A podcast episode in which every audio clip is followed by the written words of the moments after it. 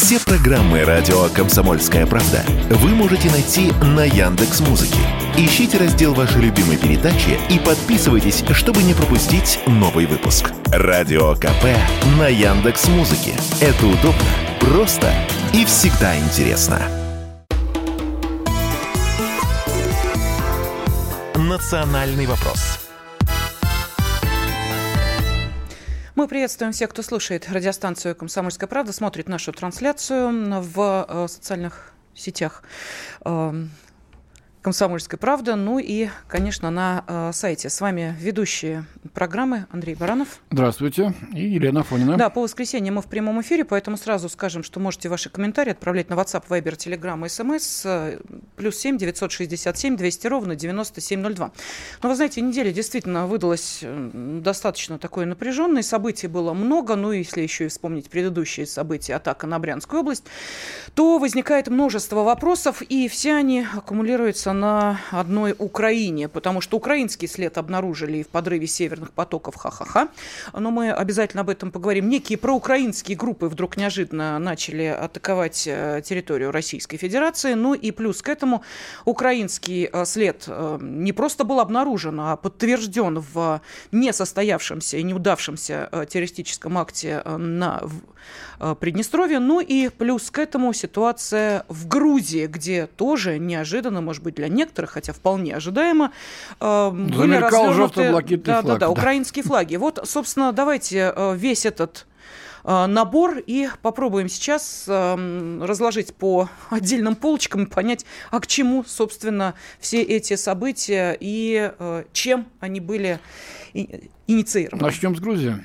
Начнем с Грузии, да, тем более, что сейчас э, есть возможность не э, просто поговорить о том, что происходило на этой неделе, но и о том, что сегодня в Тбилиси. Об этом нам рассказал заместитель редактора отдела политики «Комсомольской правды» Валентин Алфимов правительство, ну, негласным лидером которого является Бедзина Иванишвили, да, сделало очень нестандартный ход. Они прямо перед выходными взяли и пошли навстречу протестующим. В пятницу отозвали законопроект. Мало того, э, еще одно требование протестующих, за что они могли бы зацепиться, было отпустить всех, кто был задержан на этих акциях а там 130 человек и даже больше так э, их тоже всех отпустили. Ну, в общем, власти пошли на все уступки. И теперь оппозиция такая, о, а что делать? Ну, надо же людей как-то на улицу выводить. И теперь это для них большая проблема. Вчера возле здания правительства, опять же, возле этого дома парламента, была акция. Там митинговали против а, обязательной воинской обязанности для студентов. Что сейчас как раз Тбилиси рассматривают новый закон о воинской службе, да, и почему-то решили, что о, студентов всех будут забирать. А заранее Минобороны сказала, да нет, мы не собираемся такого делать. У нас есть три варианта развития событий. Вот вам эти варианты. И, в общем, они вчера собрались там, и все, и в 8 разошлись. Музыку включили и разошлись. И как-то все заглохло. Слава богу, дай бог, чтобы так и получилось эти митинги против закона об инагентах, они очень быстро переросли в антироссийские митинги. Они кричали, соответственно, там все, все, все непотребства, которые можно в отношении России, в отношении российских властей, там, отдельных деятелей и так далее. Потом они кричали на Сухум, значит, что типа мы сейчас типа Сухуми э, пойдем отвоевывать. Они не скрывают, что хотят. Никто не знает, что будет дальше происходить. Более того, никто не поддерживает эту позицию. Люди, которые вышли на площадь, то есть там часть, э, те, которые озабочены вот этим законом об иноагентах, потому что они сами иноагенты, если им придется ставить э, вот эту галочку да, у себя, то все сразу поймут, что они не за будущее Грузии борются, да, а именно отрабатывают гранты. А люди говорят, а у нас все хорошо, нам все нравится. К русским отношения здесь, ну, великолепное. Они не хотят воевать, они не хотят протестовать против России. Говорят, ну, у нас все хорошо, мы отдельное государство, вот сейчас бы еще перелеты открыли, и вообще все было бы классно. Это был заместитель редактора отдела политики э, «Комсомольской правды» Валентин Алфимов. Он сейчас находится в Тбилиси и передает из Грузии. Да, ну а на связи с нами ведущий научный сотрудник Института международных исследований МГИМО Николай Силаев. Николай Юрьевич, здравствуйте. Здравствуйте. Смотрите, какая благостная картинка нам тут Валентин нарисовал. Люди не хотят выходить, неизвестно, кто эти десятки тысяч, которые вышли, сжигали флаги Российской Федерации, а, топтались на них, ну и э, кричали все, что можно было кричать. Э, плюс к этому еще были замечены э, грузинские наемники, которые отправлялись воевать э, за ВСУ, потом неожиданно вдруг почему-то в дни протеста вернулись обратно к себе на историческую родину, их э, лица даже показывали. Э, вот можете объяснить, эти протесты действительно, как нам сейчас Валентин сказал, потихонечку сходят на нет?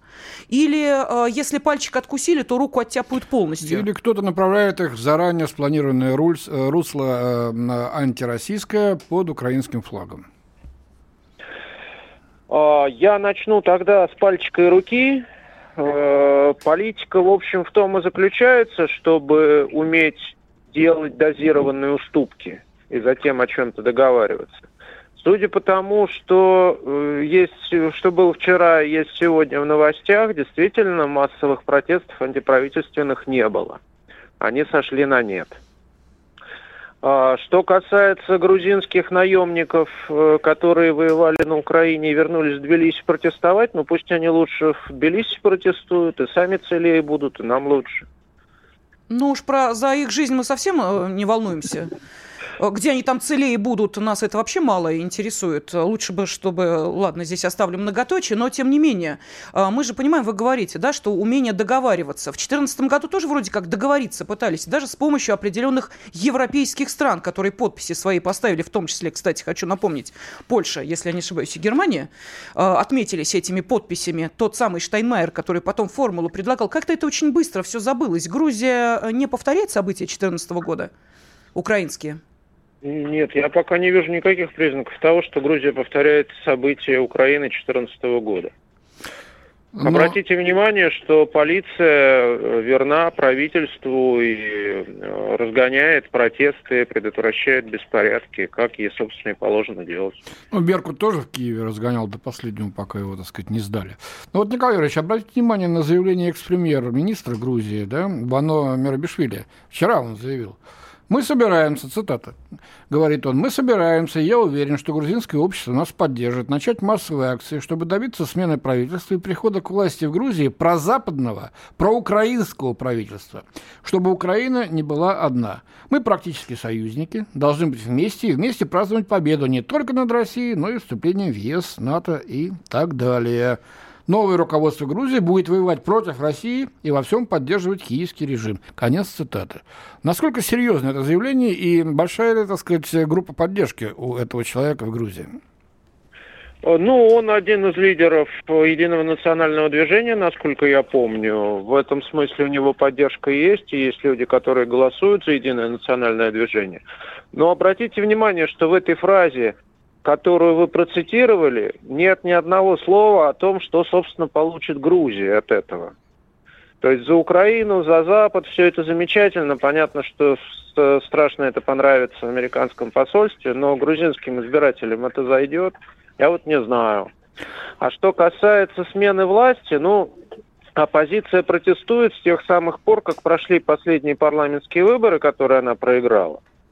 И я пока не вижу оснований для того, чтобы на следующих парламентских выборах они выиграли. Так что это, в общем, э, пока сотрясение воздуха. Я не вижу, каким образом Вано Мирабишвили и его друзья придут к власти. Понятно, но тем не менее настроения-то реваншистские сохраняются. Недаром да, толпа конечно. кричала «Сухуми, Сухуми, Сухуми». То есть, конечно, конечно. А, Грузия может открыть второй фронт при, так сказать, плохом раскладе обстоятельств, скажем, там, при течении дел на Украине, общем геополитическом раскладе, приходе к самой Грузии, к власти оппозиции. Такое возможно? Мы совсем исключать это не можем, конечно. Другое дело, что Грузия э, все-таки э, значительно меньше Украины, значительно слабее Украины. Это да. Э, и грузинская армия даже не в таком виде, в каком она была в 2008 году. И это правда, да. Э, они, наверное, может быть, там и есть люди, которые хотели бы открыть фронт, второй фронт по принципу, а вдруг что-нибудь перепадет. Но э, очень сложно себе представить это дело в реальности как это они будут делать. Это потом, понимаете, ведь второй, мы смотрим на эту тему второго фронта, э, российскими глазами. Ну, это правильно, это правильно. Но просто ради аналитического интереса давайте посмотрим на это дело глазами западными. Ведь открытие второго фронта, где бы то ни было, это значит, что оружие, инструкторов, разведывательную информацию и прочее нужно отправлять еще куда-то. Вот они готовы распыляться или не готовы? Я не знаю. Вот. Поэтому кажется, что, конечно, это сценарий, о котором думать надо и готовиться к нему надо. Я уверен, что к нему готовятся наши ведомства соответствующие. Но я пока не вижу, что он реалистичный, такой ближайший и неустранимый. Николай Юрьевич, ну мы же все-таки наблюдали, что на улице вышло не 100 человек, вот как э, накануне, там ну, не массовый был явно митинг по поводу Э, того, что не нужно, значит, э, на срочную службу тут кого угодно звать и так далее, и так далее. Повод с иноагентами был, ну, мне кажется, наверное, равнозначен вот тому, что происходило накануне. Однако массовость была другая. Вы можете объяснить, почему сделали ставку именно на это и сколько стоили вот эти протесты? Сколько стоили, я не знаю. Я думаю, что здесь и бессмысленно считать. А, почему это было более массовым? Потому что проект закона об иноагентах осудила не только оппозиция, но о нем высказались и европейцы с американцами, которые даже пригрозили грузинским властям санкциями. И вот здесь у оппозиции, у ее сторонников возникла какая-то надежда, что вот сейчас, если мы выйдем, то мы дожмем. Но оказалось, что не дожали. Спасибо, спасибо. спасибо. Ведущий научный сотрудник Института международных исследований МГИМО Николай Силаев был на связи с нашей студией. Очень забавно это звучит, закон об иноагентах, э, которые не поддержали э, Европа и Америка. Но мы продолжим. Знаете, как выглядит экономика? Она выглядит, как Никита Кричевский. Знаете, как звучит экономика? Правильно, как Никита Кричевский. Никто вам не скажет, когда и как долго что-то будет расти или падать. Никто. Никто, потому что Нострадамуса и прочих ясновидящих нет, не было и не будет. Каждую среду в 7 часов вечера слушайте программу «Экономика» с Никитой Кричевским на радио «Комсомольская правда».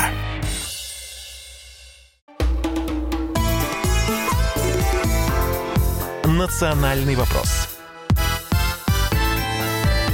студии ведущие программы Андрей Баранов. И Елена Фонина. Да, и сегодня мы пытаемся разобраться в этом клубке, который за эту неделю достаточно так активно пополнился все новыми и новыми ниточками, которые ведут э, в сторону Украины, потому что э, что на э, митингах в Грузии мелькали украинские, да что там мелькали. Ну, гимн включали да, на всю катушку. Плюс к этому террористический акт, который был предотвращен в Тирасполе, в Приднестровье, плюс к этому чуть ранее атака на э, Брянскую область. Плюс к этому, опять же, вот э, некие источники, сообщившие, что якобы следы взрывов северных потоков идут тоже в сторону Украины. В общем, ну, с этим густо можно замешано. Да. Вспоминается сразу мультфильм про казаков, которые за море ходили да, на, на своей шаланде. Вот, может быть, так в этом разрезе. Да, но э, мы сейчас э, говорили о событиях Грузии исключительно по одной простой причине, что мы пытаемся понять, действительно ли есть есть э, силы, возможности и какие-то цели и задачи для того, чтобы против э, нашей страны был открыт второй фронт. Если не с грузинской стороны, то может быть, с молдавской. Здесь ставим знак вопроса, потому что, э, напомним, мы уже обсуждали эту тему не случайно.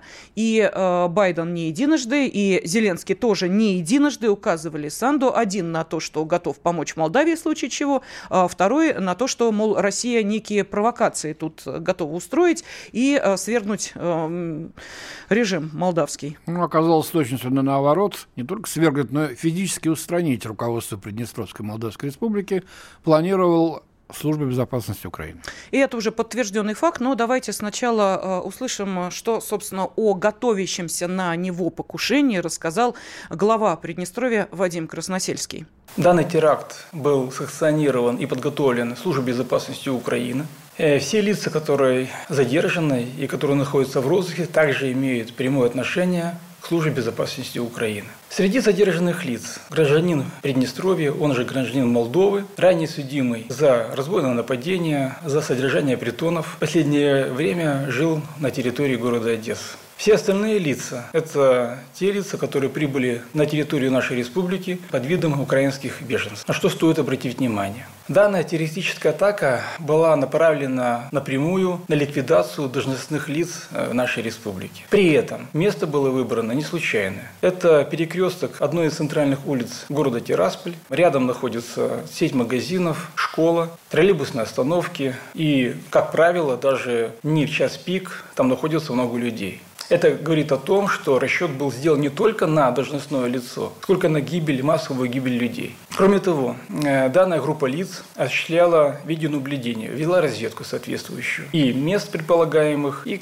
конкретно за должностными лицами. Благодаря, исключительно благодаря бдительности госбезопасности, лица были задержаны с поличным. Я хочу обратиться к вам, уважаемые приднестровцы. На территории нашей республики находится порядка 25 тысяч именно беженцев с Украины. За время войны через нас, через Приднестровье, проехало порядка 70 тысяч граждан Украины. Я прошу вас, уважаемые приднестровцы, ни в коем случае не, не надо видеть в беженцах врагов. В основном, в подавляющем большинстве, эти люди приехали в мир, жить спокойной жизнью. Ведь мы, приднестровцы, открыты для не только граждан Украины, для любого, кто приезжает сюда, кто хочет жить нормально и в мире. При этом мы предоставляем по возможности работу всем беженцам, жилье в наших центрах. Все дети обучаются в наших школах, как в украинских школах, так и в русских школах, на украинском языке обучения, на русском языке обучения, на ком угодно. Кроме того, данные детки посещают детские сады. У нас организовано бесплатное питание этим детям, как в школах, так и в детских садах. Кроме того, абсолютно бесплатно мы оказываем услуги по дополнительному образованию, либо спортивному, либо культурному. Но это, собственно, что называется, как обустроен быт э, тех людей, кто приезжает, как сказал э, Вадим Красносельский, для того, чтобы понять, что такое мир. А вот кто готовит подобные теракты? Ну, вот один из задержанных э, рассказал, каким образом его завербовали. Давайте послушаем. Небольшой отрывочек. Давай я тебе немножко приоткрою, типа, завесу. Я не совсем строитель, я занимаюсь безопасностью в Украине. И я могу тебе помочь пересечь границу, какие моменты профинансировать, но там надо будет какую-то информацию просто собирать. Я говорю, а, ну, я понимаю, имеет ли смысл, какого рода информации, что. Ну и надо будет понаблюдать за ситуацией, будешь там мне рассказывать, где там есть скопление техники, кого-то может быть там военные машины, там много э, этих э, ну, военные где-то движения, там, может быть, ночные передвижения или днем, ну, такого плана. Там была инструкция, бумажка, несколько сложная такая. Вот по инструкции, как бы я переводчик включил, пока перевел там по инструкции это все. И потом настраивал, подсоединял, чтобы ну, чтобы она работала. Ну, то есть это терроризм чистой воды. Э, человек приезжает э, в страну для того, чтобы э, устранить главу республики и делает это совершенно осознанно, понимая, что он делает. То есть это не какие-то спонтанные, эмоциональные поступки. Сейчас на связи с нами политолог Высшей школы экономики Андрей Суздальцев. Андрей Иванович, здравствуйте. Добрый день. Добрый день. Ну вот видите, э, мы сейчас говорим о том, что Украина, не стесняясь и не смущаясь, э, устраивает террористические атаки, э, причем, как мы понимаем, в данной ситуации речь идет не просто о единичном случае, Речь идет о целой системе, которая выстраивается для покушения на э, жителей других государств, на глав других государств. И э, в таком случае можно ли говорить о том, что э, сейчас СБУ является, ну, по факту, террористической организацией? Она всегда была такой организацией, еще даже до 2014 года. У нас проблемы были всегда с СБУ. Это одна из самых развитых структур, которые действительно сейчас буквально торгуют информацией о России. Потому что действительно она присутствует во всех наших регионах. И очень странно, что э, до сегодняшнего дня, вот видите, у нас тут волна поджогов откровенных, и мы как-то вот не мобилизовали наше население на то, что, в общем-то, мы находимся в стадии войны. И СБУ у нас присутствует, это раз. Второй момент, то, что вот э, поймали за руку практически подготовку к мятежу, Приднестровье. Это, конечно, все это очень печально, это действительно нарушение любого международного права, хотя, конечно, ведь речь шла даже не о мятеже, речь шла об интервенции. Вот надо дожидаться, конечно, решения и просьбу э, президента Молдавии, которая тянет время. Она ждет какие-то успехи э, украинской армии на фронте. Но то, что такой заговор раскрыт, и то, что он был даже, это хорошо. Но ну, я я просто... объясню почему. Да, да, пожалуйста. Да, объясню почему. Потому что, ведь смотрите, больше года периодически возникала тема Приднестровья, если помните, вместе с Грузией. То есть эти вот такие вторые фронты, которые можно было открыть против России. И их не открывали. Украина как считала? То, что победа ее без сомнений – она действительно Россия победит, как она считала, и там уже, сказать, по ходу уже победы все это решится самим собой. А то, что сейчас завозились и в Тбилиси, и в Тирасполе, и в Кишиневе, говорит о том, что они проигрывают. На самом деле, действительно, ждет очень серьезное обострение, нас ждет весной, к лету, и не факт, что украинская страна с помощью НАТО возьмет верх. Вот и встала необходимость что-то решать за спиной, то есть тоже Приднестровье. Но, эм, Андрей Иванович, возникает э, вопрос, мне кажется, здесь э, нужно говорить и напомнить нашим э, слушателям, я думаю, что мало кто помнит, что такое формат 5 плюс 2. Сейчас объясню, почему я о нем вспоминаю. Вот если мы говорим о Приднестровье и Тирасполе. Дело в том, что когда мы здесь вот в прямом эфире обсуждали тему Приднестровья, буквально, по на прошлой неделе, когда там накал был такой, ну, довольно ощутимый, то эксперты да. оттуда говорят, ну что вы, у нас же действует формула 5 плюс 2, ну мы же на нее только надеемся, надеемся, ну вот э, там же вот все хорошо, там же все соблюдается, будет же мир. 5 плюс 2 это Кишинев и Тирасполь как стороны, собственно, конфликта. А далее а, в качестве посредников выступают Россия, ОБСЕ и Украина. Ну, плюс еще наблюдатели, это Евросоюз и США. Ну, вот Украина посредник в э, решении вот этого приднестровского Лен, конфликта. ну ты же помнишь, как Украина отнеслась к подписанным ею Минским соглашениям. Что такое 5 плюс 2 какие-то в отношении какого-то Приднестровья? Да хрустнут, да выплюнут эту косточку, вот и все. Ну, так э, в таком случае э, эти розовые очки того, что все в рамках договоренности Тирасполю пора снимать? Вы знаете, они будут до последнего держаться за эти договоренности, потому что больше у них ничего нет. То есть они по-своему правы, они показывают, что вот подождите, мы с вами подписывали. Мы, то есть это, мы-то понимаем, что это просто-напросто ну, какая-то иллюзия. И, но это единственная их возможность о чем-то как себе как-то напоминать, что они вроде чем-то легитимны. Они что-то подписывали. Ведь Минские соглашения, ведь там тоже были подписи ДНР, ЛНР. И мы до последнего за них держались. Но это не слабость, это единственная возможность хотя бы как-то оттянуть эту вот развязку этого кошмара. Вот как они считают. Но надо сказать, что у нас тоже в экспертном сообществе есть разные точки зрения на этот счет российском. некоторые говорят, что это просто слопнется вся эта Приднестровье за 2-3 дня, это максимум неделя. А некоторые говорят, как я, допустим, что они будут драться, они будут драться, так сказать, мертвые стоять, деваться им некуда. В общем-то, и наш вопрос, как им помочь, а это мы не знаем, как это сделать. Там есть огромные склады колбасы. Нет, я бы так не, не, это не говорил. Это тоже есть две точки зрения. И ты с теми, с теми людьми советовался, советовался с теми, кто непосредственно на этих складах работал. В общем-то, там то, что осталось, оно действительно не подлежит вывозу. И ну, там не такие уж большие объемы. На самом деле Украина действительно считает, что она победит с помощью Запада, она готовится к будущему. понимаете, какое может быть вступление Украины в НАТО, если за спиной у нее находится Приднестровье, и там российская база? На Западе от нее. Вот в чем дело. Спасибо. На связи с нашей студией был политолог Высшей школы экономики Андрей Суздальцев. Андрей Иванович, спасибо, спасибо вам большое. Ну, а мы буквально вот через несколько минут после информационного выпуска середины часа продолжим с вами обсуждать СБУ как э, террористическую организацию, ну и вот эту странную ситуацию с проукраинскими силами. Они видят, что происходит, знают, как на это реагировать и готовы рассказать вам, что будет – Начинайте день в правильной компании. С понедельника по пятницу в 8 утра по московскому времени слушайте программу Игоря Виттеля и Ивана Панкина «Что будет?». Честный взгляд на происходящее вокруг.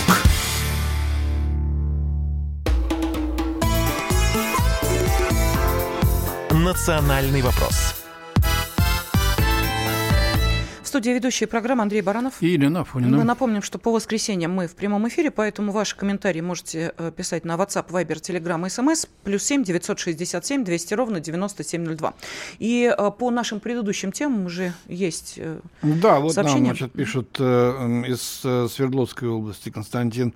Грузия на нас не пойдет, торгу... потому что мы им нужны, торговля с нами туризм. Ей конфликт с Россией не нужен. А вот с Молдавией посмотрим на ее поведение. Из Латвии пишут, на фоне украинского конфликта со стороны будут всегда желающие ударить из-под тишка. Ну, вот примерно такие, значит, осуждающие вот эти попытки создания вторых фронтов а, против России, что в Грузии, что в а, Приднестровье.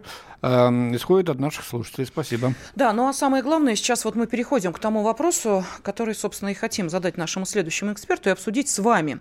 Как вы считаете, вот создание этих э, проукраинских сил и э, то, что именно эта формулировка сейчас активно вбрасывается в медийное поле, о чем это может говорить? О том, что эти силы действительно реально существуют или о том, что нас э, пытаются каким-то образом подвести к одной простой, казалось бы, по мнению Запада, мысли, что есть э, русские, которые, значит, недовольны этой ситуацией и хотят не э, просто каким-то образом высказывать это, но и перейти к реальным действиям, а именно не просто поддерживать Украину, но и выступать на стороне Украины. Отсюда и появился термин проукраинский ну, Это все укладывается в их сценарий, на который Россия надеялись вначале наши СВО, что сейчас в России поднимется бунт, Э, куча народа будет выступать против э, властей, э, против этой политики. Ничего этого это практически не случилось, кроме релакантов, да, некоторых, которые сейчас возвращаются из той же, например, Грузии. Вот сейчас по это дело искусственно, под этот трафарет якобы изобретаются какие-то проукраинские группы, э, формирующиеся внутри российского общества.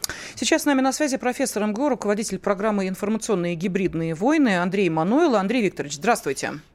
Добрый день. Здравствуйте. Добрый день. Ну и вот здесь, когда мы с вами говорим про эти некие проукраинские силы, про проукраинских диверсантов, мы вспоминаем, собственно, и вот эту пиар-акцию с атакой на Брянскую область, иначе ее и не назовешь, несмотря на то, что есть погибшие, люди э, пострадали, но, как выясняется, не первое это э, подобное поползновение, но, по крайней мере, вот э, в инфополе оно появилось 2 марта, и мы прекрасно понимаем, о каких событиях идет речь. Ну и далее, буквально на этой неделе, начинается э, атака номер два на инфопространство, а речь идет о э, статьях, которые вышли в американской и немецкой прессе, что за подрывом северных потоков стоят все те же некие проукраинские силы.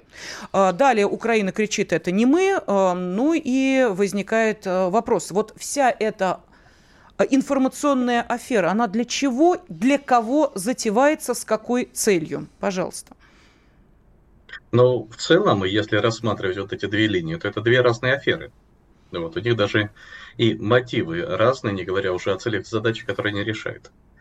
А, первая афера, а, связанная с а, так называемыми проукраинскими формированиями, которые сейчас пытаются наши противники создавать из тех коллаборантов, которые то ли сбежали на Запад, то ли просочились туда, то ли были выдавлены, причем не с началом специальной военной операции, а задолго до этого, потому что Э, перебегали туда на протяжении последних, ну, лет, наверное, 10. Вот, подобного рода элементы. Вот теперь э, их, видимо, надоело кормить. Вот, потому что э, выяснилось, что болтовня этих так называемых несистемных оппозиционеров из-за рубежа, она никакого эффекта не имеет. То есть она производит какое-то впечатление ограниченная, правда, на население западных стран, э, когда особенно им еще и втюхивают эту болтовню э, с э, комментариями о том, что это типа вот голос, настоящий голос народа российского. А вот на российское общество оно вообще никакого отношения не имеет. И, видимо, западникам, которые очень такие рациональные, прагматичные, считают каждый цент, им надоело их кормить.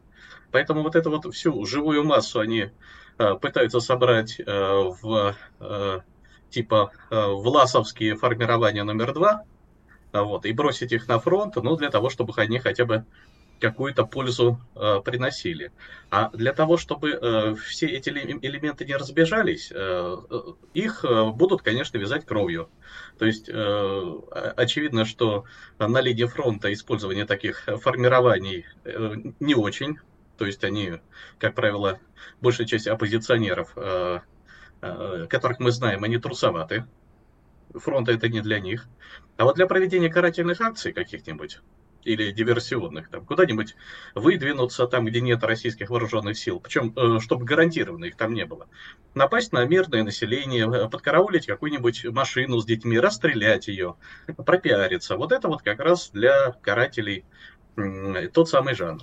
По всей видимости, именно так их и будут использовать. Плюс вокруг этого же всего идет э, э, ну, такая более, более крупная игра э, Э, в психологическом плане, потому что э, все время со стороны Запада и, и, и, э, идут обращения мессенджи э, разного рода сдаившимся недовольным, значит, с призывами поскорее определиться, потому что не сегодня-завтра якобы российский режим рухнет. И вот тогда тот э, первый, кто предаст и перебежит на сторону, тот получит больше шанс занять в будущем якобы правительстве России какую-нибудь привилегированную позицию. Э, в этом отношении вспоминается формула о том, что предать значит предвидеть. И вот это тоже э, э, эту тему раскачивают, говоря о том, что посмотрите, вот эти не самые лучшие оппозиционеры уже перебежали и сформировали какое-то там формирование под какими-то тряпками. Вот. Очевидно, что типа, когда придет время делить большой пирог, вот они получат большую долю. Поспешите. То есть, ну вот здесь идет вот такая грязная игра. А, что касается э, второго вопроса, напомните мне, пожалуйста. Его. Второй вопрос был как раз по поводу северных потоков и, э, собственно, вот а. этого э, этой э, смехотворной операции в изложении Версия, да. Да, прессы и американской, и немецкой, как развивались события, которые, ну, просто даже не очень сильно понимающие в некий, том... Некий российский олигарх, да, настроенный да, да, оппозиционно. Проводят подобные операции, и то сказали, слушайте, ну, это, ну, это просто смешно, это невозможно. На какой-то 15-метровой яхте... шлюпку. Да, ну, вот это, вот это для чего? Вот что это за афера? ну, просто на, глупость на чистейшей да, воды, да. А это тоже все очень просто. Это типичное переведение стрелок. А, потому что когда неожиданно всплы, всплыли некие детали, которые, видимо, не все хотели услышать э, в эфире, когда Херш э, э, опубликовал свое так называемое расследование, да, ну, конечно, журналистское такое во всех отношениях с массой домыслов, но, тем не менее, там совершенно иная точка зрения на подрыв. Вот, и Херш пальцем указал в тех, кто э, с его точки зрения и по его источникам, которые дали ему эту информацию, тоже откуда-то там изнутри разведсообщества США, э, виновен в подрыве этих потоков. Вот, и я все думал, какая будет реакция Соединенных Штатов на это. Реакция получилась вот эта анекдотическая, о том, что, а, это не мы, это вот украинцы. И причем, э, э, э, причем смысл в этом есть, перевести стрелки на тот объект, которого, во-первых, не поймать, а во-вторых, не призывать к ответу. Потому что что такое Украина сейчас? Что она из себя представляет? Да, ну это вот ну, это, некая Да, трудно банк. ловить черную кошку в черной комнате, особенно если там нет, потому что этих, этих и не было фигурантов никогда. Да. Андрей да, Викторович, вот а почему, пальцем, собственно, поймайте. давайте вот, а давайте мы сейчас попробуем понять, а почему, собственно, не привлечь к ответу? Эм, атака на Крымский мост – это теракт, теракт, теракт. Теракт. Атака на э, Брянскую область – теракт, теракт. Стопроцентное убийство а, и ранение ребенка. Да, Приднестровье – там СБУ прямым э, текстом сказано, что это, это их спецоперация. Теракт, теракт, устранение главы государства. А что это, как не теракт? Убийство дочери... Дарьи Дугиной. Да. Теракт, теракт. Покушение на Константина Балафеева. Теракт, теракт. Ну и дальше, вот сколько еще пальцев загибать. И за каждым из этих э, перечисленных эпизодов стоит Украина. Вы говорите, их не поймать. Не поймать, э, ну это значит э, все или Э, этих эпизодов не видят, закрывают глаза, или Украина это террорист, должно быть признано в таком случае. Кем, каким образом, какая процедура нужна? Но весь народ признать террористом нельзя. Нет, имеется режим. А, То есть, вот подождите, конкрет, сказать, что э, Российская Федерация, как это, государство, спонсор, спонсор терроризма и так далее, да. можно, А Украина спонсор терроризма Ну, нельзя. имеется в виду государство Украина, а не украинский Ну, народ. хорошо, да, да, то да. есть власти. Да, пожалуйста, Андрей Викторович. Нет, ну мы же не будем исследовать тем штампам, которые американцы проводят в отношении своих противников, Вот в это том вот числе и против нас. Пора А отказываться. почему? Это да. справедливости. Не-не-не, вот как-то А во время, во время войны все товарищ Судоплатов вот границы. действовал так, как действовали, так сказать, да, все кому надо. Вот, Андрей Ну Викторович, И вот, получилось поэтому, хорошо. думаю, Ну ладно, мы не отклонились немножко, здесь да. повторять. А э, что касается терактов, то, конечно, террористы должны быть пойманы. Но здесь за каждым терактом есть люди, имеющие фамилию, имя и отчество. Вот их надо ловить. Очевидно, что когда э, э, Украина будет вся денацифицирована и демилитаризирована, то те, кто по каким-то причинам не успеет из этих элементов сбежать на Запад, или даже если не сбегут на Запад, но все равно до них дотянуться можно, вот тогда их надо будет действительно поймать и посадить на скамью подсудимых. А, Потому что наказание неизбежно. Ну, это задача максимум. да, давайте вспомним Вот. британского А наемника, который сейчас- сейчас был обнаружен опять Да. на передовой.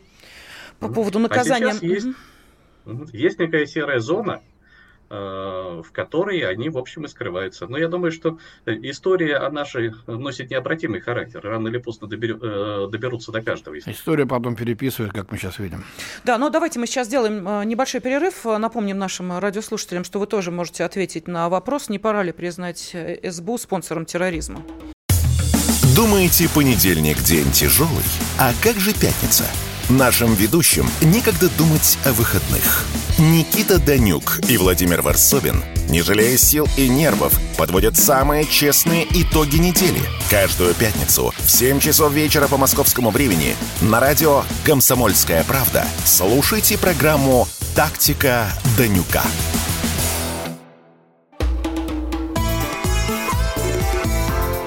«Национальный вопрос». Студии ведущая программы Андрей Баранов. И Елена Афонина. На связи с нами профессор МГУ, руководитель программы «Информационные гибридные войны» Андрей Мануйло. Вместе с Андреем Викторовичем мы сейчас э, перебираем э, все эпизоды террористических атак, которые совершала э, Украина, ну, а точнее, служба безопасности Украины все это планировала, осуществляли, естественно, нанятые э, люди, которые, не стесняясь, признавались в том, что да, мы это делали. Как, например, в Приднестровье. Да, это верно. Но э, пошли дальше, господа-то из Киева. Э, значит, Зеленский, судя по всему, решил возглавить э, вот это пресловутое движение по деколонизации, как они выражаются, России, или дефедерали... ре- рефедерализации ее, и не выговоришь. Вот. Э, значит, э, дал поручение Зеленский правительству изучить возможность переименования, ну, это я официально говорю, не шутка, дал поручение правительству украинскому изучить возможность переименования России в Московию. Вот, тут же подсуетился Арестович, э, вылез откуда из небытия. Вот, а мы будем Украина, дефис, Русь когда она будет в Москве. Кстати, тут уже появились в интернете шутки. Значит, Большая Россия, на которой написано нынешних границах Москвы, и Украина такая, огрызок написано Подмосковье. Если они этого хотят, ну, ради бога. Но, тем не менее, посмотрите, значит, вот этот бред, казалось бы, да, сейчас на государственный законодательный уровень выставляется. Либо эти люди совсем сошли с ума от отчаяния грядущего поражения, это очевидно. Э, На бахмутских развалинах там уже просто трупы некуда девать украинских солдат, несчастных рекрутов, пойманных на улицах.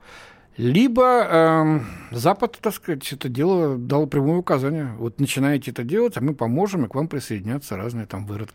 А вот здесь, Андрей Викторович, вопрос, когда ты смотришь э, вот э, ленту различных происшествий, ну, ее публикуют телеграм-каналы многие, э, видя, что задержан э, один студент, второй студент, э, третий студент, как правило, э, это молодые люди. Школьники. Школьники, да, которые, значит, или входят в какие-то группы, э, которые говорят о том, что да, действительно, то одному, то другому региону России хорошо бы жить вообще без России и так далее, и так далее. То есть мы понимаем, что это не просто некие абсурдные идеи, сошедшего с, э, с ума Зеленского вместе с 25 тысячами украинцев, которые эту петицию, собственно, и подписали. Она почему для рассмотрения-то была? Именно потому, что ее нашлись люди, которые ее подписали. Далее ее рассматривает президент уже.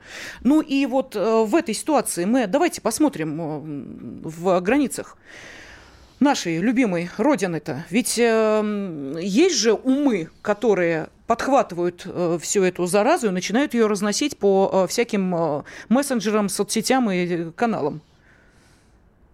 Их-то что вдохновляет? Здесь что надо сказать? Надо сказать о том, что сам повод э, с э, инициативой, так называемой, переименования России в Москву, в Москве, он ничтожен. Он и политически ничтожен, и с точки зрения значимости он ничтожен. И тот резонанс, который вокруг него э, раздувается, в том числе, кстати говоря, и нашими СМИ, на мой взгляд, абсолютно не оправдан. Вот, потому что, ну, это ерунда. Но это же факт. Это, это, же, это же не, не придумка. Есть поручение да президента нет, ну, это, Украины. Это, это, это, разумеется, не, э, э, значит, не выдумка. Но задайте себе вопрос, зачем это нужно э, тем же, той же украинской власти, если, конечно, она это иници, инициировала. Петиция, подписанная 25 тысячами граждан Украины, это доли процента от населения. То есть это вообще не что, это, это маргинальная ну, группа. Не факт, что там не найдется а, еще столько же и столько же и так далее. Ну, хотя не, действительно вы правы, наверняка это не, мизер. Не факта, но еще не нашлось. Вот. Э, понимаете, и это, это во-первых. Э, во-вторых, значит, Зеленскому, когда эта петиция пришла, что он сделал? Он ее спихнул премьер-министру. Вот, потому что заниматься всякой ерундой, ну, видимо, даже для этого э, прозаического персонажа тоже, видимо, не очень, не очень интересно. Э, то есть э, это, в общем, э, пустяки. А мы почему-то это выносим на ленты новостей и раздуваем, и одновременно популяризируем. Все это мне напоминает ту тактику с фейками, которую наши украинские противники очень эффективно реализовывали в самом начале специальной военной операции, когда значит, они забрасывали нас массой очень грубо сделанных халтурных фейков, так что там нитки были видны, которыми их сшивали. Их несложно было выловить, потому что слеплены они были на коленке грубо. Э, несложно было разоблачить. И наши прям цеплялись в это, потому что им подсовывали под нос легкую добычу, они ее съедали и тащили на наши федеральные каналы. И э, получалась очень интересная ситуация, при которой тот фейк, который, если бы на него не реагировали, ну, э, услышал или посмотрел, ну, 100 человек, ну, 120 максимум. Вот, он, э, его выносили на федеральный канал в какой-нибудь там антифейк программу, а, и э, этот фейк разносился на многомиллионную аудиторию. Причем для того, чтобы разоблачить этот фейк, его сначала зачитывали от начала и до конца. Так что же вы предлагаете вот вообще сказать, не обращать внимания на это? Или как? В информационных операциях это называется использование информационной инфраструктуры противника. Вот то же самое и здесь. Вот э, кому интересно было это, это, это информационный повод? Мне интересен. Вот, это, это первый момент. Ну, э, честно скажу, что мне он был не интересен. Второй момент заключается вот в чем. Э, значит, вот вы абсолютно правильно сказали о том, что этот хайповый повод появился исключительно потому, что им больше нечего предложить. То есть у них на фронте все сыпется у них большие проблемы, у них огромные потери, причем колоссальные потери, эти потери будут возрастать по Андрей мере того, как а давайте не будут... про них, да, давайте про нас. Вот э, я же задала вопрос, почему в таком случае те идеи, которые вы считаете абсолютно не жизнеспособными фейками, находят свое продолжение уже не просто в э, умах радиоведущих, которые там могут отличить одно от другого, но, например, активно распространяются среди молодежи. И это делают уже не Зеленский, это делают уже э, и преподаватели определенных вузов, это делают студенческие сообщества в этих вузах, когда молодой человек с э, явно патриотической позицией оказывается в меньшинстве и заклеван своими однокурсниками. Вот это мы тоже оставляем, ну, это дело частные вузы, пусть сами там разбираются. Или мы все-таки это выносим для общего обсуждения, в том числе и то, что студенты э, определенных вузов, э, они оказываются почему-то э, не просто э, администраторами неких э, каналов, которые эту информацию распространяют и находят себе единомышленников, Причем немало Речь идет не только о национальных, так сказать, республиках в составе Российской Федерации, но и о чисто российских наших областях, там, Сибирь, э, я не знаю, э, Урал. Россия, да, вот, Народная Брянская республика, публика, значит, э, тут э, была кем-то вброшена, ну, я не знаю, там полтора человека, видимо, эта идея, но они, они есть? Что скажете как, по этому поводу? Республика Тамбовских полков, да? Ну, можно и так, да. Коллеги, э, что я по этому поводу хочу вам сказать. Я преподаватель, я работаю со студентами довольно большое количество лет. Более того, вся моя работа связана с тем, чтобы работать со студентами. И здесь я хочу сказать вам вот что. То, что студенты которые являются людьми молодыми. Сами были такими, помним. Как, как губки все, что там прилетает. И хорошее, и плохое. Очень часто э, отсутствие жизненного опыта, поскольку они еще не пожили да, на этом свете, мешает им отделять хорошее от плохое. Так вот, э, студенты – это не источник и не та среда, где эти идеи генерируются. Это э, среда, которая эти идеи впитывает. А э, вбрасываются они дядечками несколько постарше.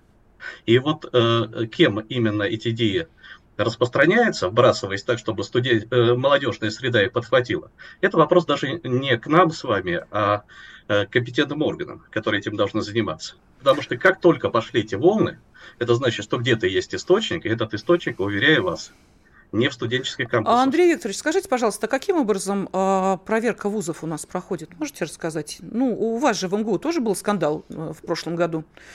И мы все его обсуждали, мы его прекрасно помним. Скажите, пожалуйста, педагог заходит э, в аудиторию. Э, дальше у него э, может название лекции быть какое угодно. Содержание кто проверяет? М? Коллеги, ну вот по поводу проверок это тоже не ко мне вопрос. Ну, вы, вы профессор МГУ. Секунду, да. вы профессор МГУ. Вот у вас написано, а, ну, допустим, а, Новороссия, а, актуальные вопросы там и так далее. Вы заходите и далее начинаете говорить, что Донбасс это вообще не Россия, и вообще, знаете ли, в Луганске и Донецке там сепаратисты и прочее, прочее. Вот наполнение. А написано у вас красиво, лекция замечательно. Особенно если это спецкурс, это вообще никто не проверит. Что и в каком объеме вы даете студентам. Потому что это добровольное занятие, на ну, которое, в общем... Вот не вы, Скажите, конечно, лично, Андрей Нет, я не вам, да. Я просто как пример привожу вот этот ужас, который я сейчас озвучила. А ведь он а, тоже преподносится студентам. И даже мы знаем вузы, где подобное говорят. Что с этим делаем? Андрей Викторович. Уважаемый, вед... Уважаемый ведущий, давайте. вот очень мне не понравилось то, как вы ко мне, профессору МГУ, примерили вот этот вот э, вероятную модель поведения. Нет, я не к вам примерила, Андрей да? Викторович, простите, бог ради, если вы это восприняли... специально подчеркнули, я... это не вас лично касается. Мне, мне, я мне еще раз обращаю внимание, не, не, не, не. что проверить содержание лекции Давайте кто на, должен... на, на себе да. не будем примерять, да, вот э, девятые модели поведения. На себе не показывайте, но вообще-то как построен этот процесс? Кто-то проверяет? Слушайте. Да. Ну, я э, как э, преподаватель вуза, я могу отвечать только на те вопросы, которые имеют отношение к моему преподаванию.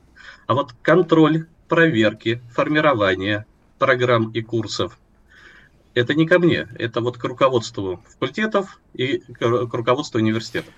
Но Поэтому, это... коллеги, поймите меня правильно. Самоконтроль у педагогов отсутствует или присутствует. Но ну, вы же говорите о той среде, в которой разве формируются взгляды студенчества, и о дяденьках, которые эти идеи транслируют. Эти дяденьки могут быть в на зале в лектории. Нет, это... Как вы нет? думаете, сам, самоконтроль у человека присутствует или отсутствует? Это зависит Хорошо, от ладно, подвешиваем вопрос. Андрей Мануйло, профессор МГУ, был на связи с нашей студией. С вами были Андрей Баранов. И Елена Фонина. Спасибо. Национальный вопрос.